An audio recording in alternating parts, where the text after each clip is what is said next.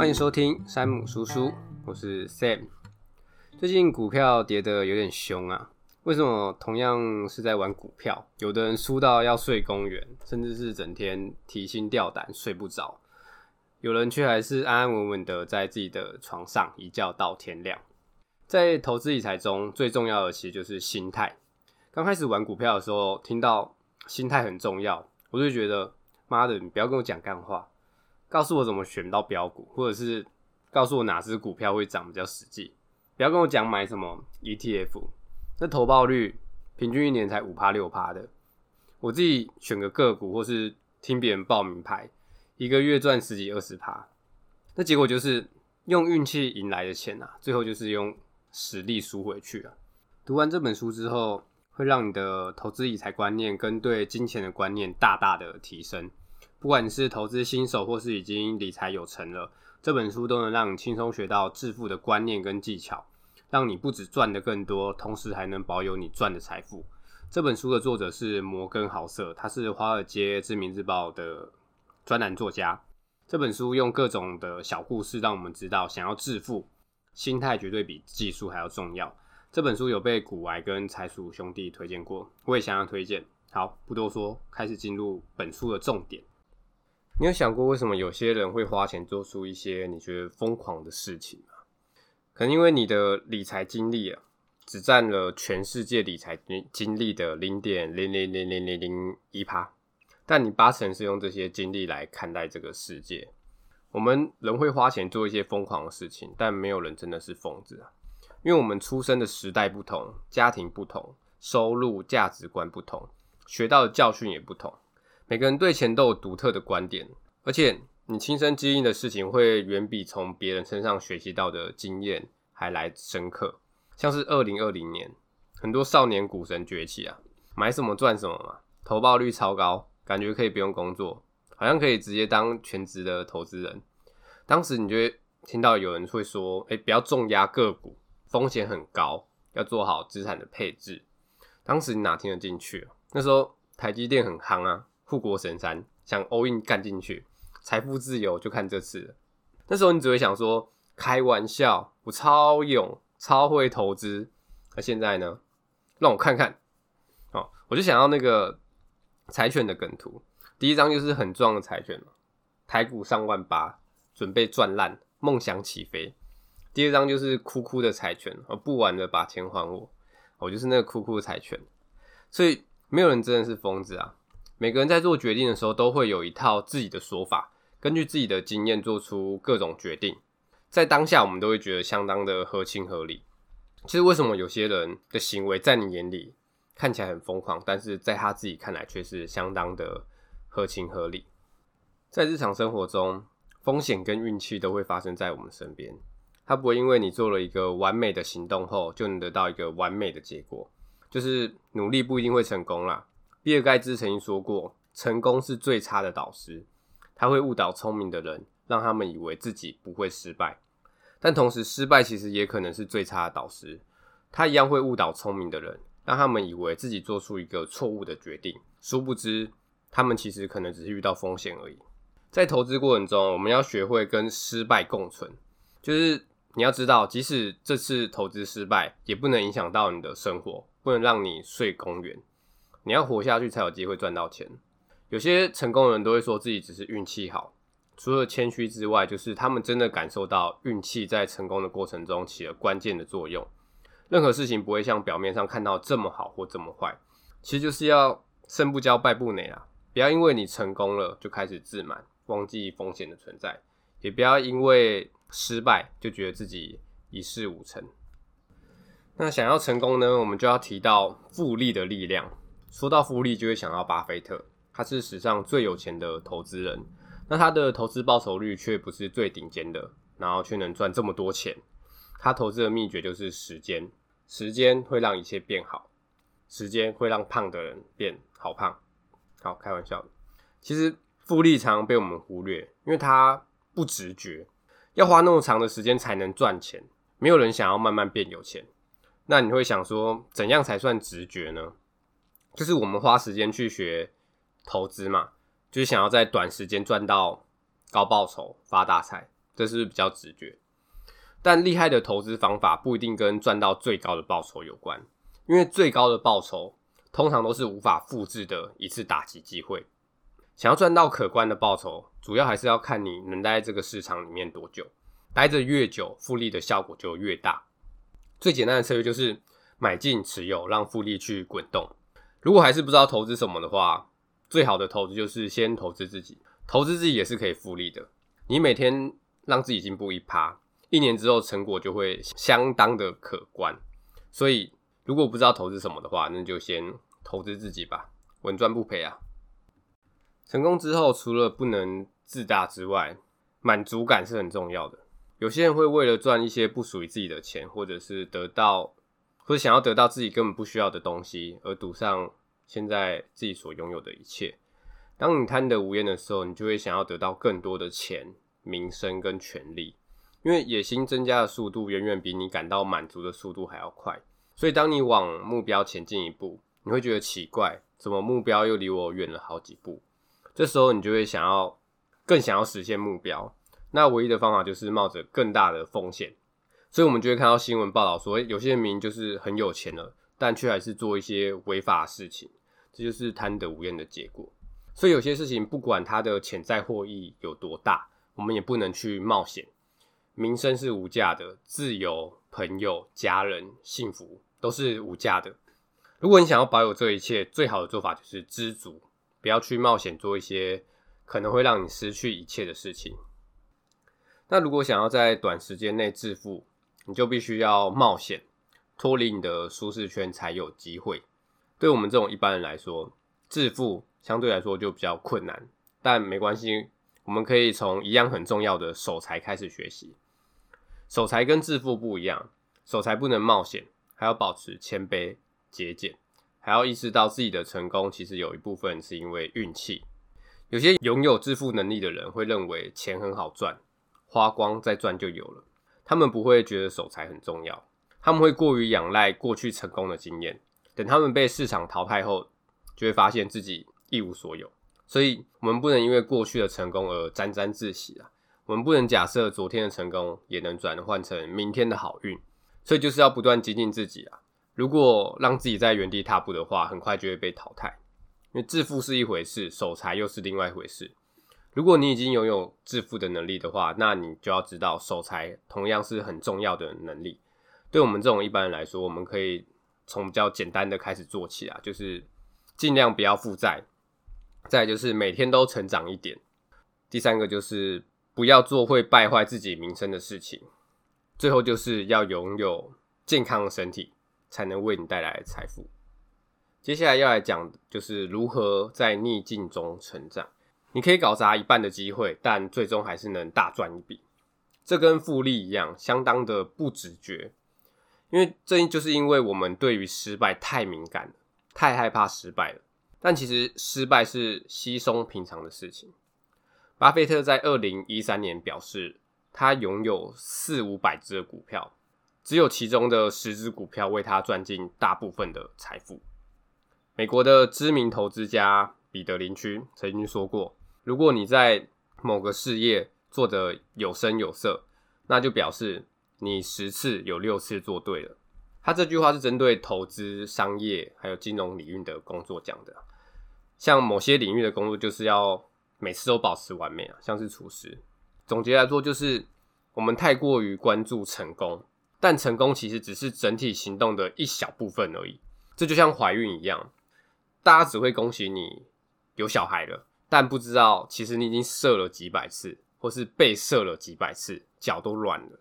那些大师其实跟我们一样，也是会做出很多错误的事情，只是他们知道失败这是很正常的，就算做错了，也不会让自己受到很大的伤害。他们在做出对的事情的时候，又比我们做得更正确。那接下来要跟你们讲的是，我们赚了这么多钱要干嘛？这些钱带给我们最大的价值是什么？财富带给我们最大的价值，就是可以掌控自己的人生，可以在想要的时间跟喜欢的人做想做的事情。我听起来好像有点色色的，不可以色色。财富带给我们的价值就是自由。当你可以掌控自己的人生、自己的时间，就能感到幸福。你会想说，可以住豪宅、开跑车、买名牌包才是幸福啊？那接下来我跟你讲，就是超跑车主的谬论。当你看到一个人开着跑车，你不会想说，哇，开跑车的人真帅。你只会想说，诶，如果我有那台车，大家就会觉得我很帅。你可能会认为自己想要拥有跑车、豪宅、名表，但其实你只是想要得到别人的尊敬跟羡慕而已。与其花大钱买那些东西，我们更需要的是学会谦卑、慷慨跟有同理心。这些其实会比花大钱买奢奢侈品更得到大家的尊重。你们可以想一下。再就是财富其实是你看不到的资产。我们通常会根据自己所看到的东西来判断这个人有不有钱。像是车子、房子、手表、穿着等等，但我们没有办法看到别人的户头有多少钱。所以，当我们看到别人买这些东西的时候，我们能知道的就是他的户头少了一笔钱，或是多了一笔负债，就这样。所以，有些诈骗集团就是会 po 一些车子啊、房子、妹子这种照片，让你觉得他很有钱，让你相信听他的准没错。但其实真正的财富是你还没买下来的名车名表，是还没转换成实际物品的金融资产，所以才会说财富是你看不到的资产。其实减肥跟累积财富很像，你辛辛苦苦去运动，暴汗结束之后，想说，哎，刚刚那么辛苦，犒赏一下自己好了，于是怒吃一波，结果根本就不会瘦。你想要拥有财富的话，就像是运动完后还是不能吃大餐，这。很难啊，需要自制力。但时间一旦拉长，你就可以看得出成果。想要累积财富，跟你的报酬率或是收入无关，而是跟你的储蓄率有关。有些人每个礼拜花了很多的时间在研究投资，但可能只能提高没几趴的报酬率。同时，为了提高生活的品质，他在日常生活中的支出却多花了二三十趴以上。想要提高储蓄率，不一定要提高收入。最简单的方法就是少花点钱，就可以多存点。好像感觉在讲干话，但其实就是只要你不要太在意别人的眼光，你的欲望就会少一点。有些人存钱的目的是为了买车、买房，或者是为了退休金。但其实就算没有这些目标，也是要存钱。存钱最大的好处就是可以带给我们更多的弹性、自由。让我们遇到一些意外的时候，比较能够从容的来应对。举例来说，假设有一天你突然被裁员了，这个时候如果你没有存款，你就必须赶快找一份新的工作。但是你如果有一笔存款的话，你就可以让自己沉淀一下，放松一下，好好想想下一份工作要做什么。这是不是就差很多了？其实不只是裁员，生活中很多意外都一样。如果有一笔存款的话，就能让自己更轻松的面对意外。所以开始存钱吧。在投资理财的路上，合理的选择胜过于理性的选择。怎么说呢？我们不是电脑，我们是活生生的人。是人就会犯错，就会有情绪。所以当我们在做投资理财的规划或决定的时候，就不能着重于理性，重要的是合理。在投资领域内啊，很多人都会想要用数学的算式来找出一个理想的投资策略。但对我们这种一般人来说，我们想要的其实不是用数学算出来的理想投资策略，而是能让我们晚上睡觉睡得安稳的投资策略。二零零八年，耶鲁大学的两位研究人员表示一项研究啊，研究主张我们年轻的时候就是要用二比一的杠杆来投资，随着年纪增大，再慢慢把杠杆降低。二比一的杠杆，杠杆就是赚钱的话会变两倍，同样的亏钱。也是会亏两倍。研究人员表示啊，这种方法就算钱归零了也没关系，只要你持续不断把钱投入市场，长期来看你就是会变有钱的。这个方法理论上可行，但实际上就很不合理。你想想看哦，你有办法接受可能你存了两年的钱突然归零？那归零之后，你还要用相同的模式继续投资？正常人应该都是没有办法接受的。这就是为什么合理比理性还要重要。相信很多人都知道，玩股票当冲风险很高，很容易赔钱，所以当冲相对来说就是一个比较不理性的行为。但你如果心痒痒想玩怎么办？那你就要做好资产的分配，用一小部分的钱来玩当冲，这样就会让玩当冲变得合理。反正你只是用一小部分的钱来玩，输了也没有关系。所以其实一个好的投资策略就是要合理，合理就是不能让你整天提心吊胆，要让你晚上能睡得好、睡得着。有个方法可以让我们在投资理财中比较能安稳的睡觉，就是预留犯错的空间。为了降低意外发生时的伤害，所以我们就要预留犯错的空间。预留犯错空间就是，你可以假设你这一生中未来所赚到的报酬率比历史平均还要低三分之一啦。这样做就可以让你比较有弹性，比较有缓冲的空间，也会让你比较从容，不会感到压迫感。然后像是在选个股的时候，假设你算出来这只股票的合理价是一百块。那你也可以帮他打个七折八折，然后掉到七十或是八十的时候再再买进，这也算是预留一个犯错的空间。这个其实就像我第一集为何我们总是想的太多却做的太少里面讲的，我们在做任何事之前都要给自己设一个最后的时间。那设这个时间就是不能太紧迫，一定要给自己留一个扣打，就是可以预防突如其来的意外发生。那预留犯错空间其实还有一个重点就是。避免单点故障。什么叫单点故障？像是在报告班长里面有一段，班长就在问跳伞的时候，如果主伞打不开怎么办？报告班长拉副伞。这个副伞就是为了避避免单点故障而准备的。那副伞不开怎么办？就两眼开开准备投胎。我们在理财中最大的单点故障就是没有存款的月光族。前面存钱的部分讲到。如果你因为突如其来的意外而失去工作的时候，你没有足够的存款，那对你来说就会是一个很大的麻烦。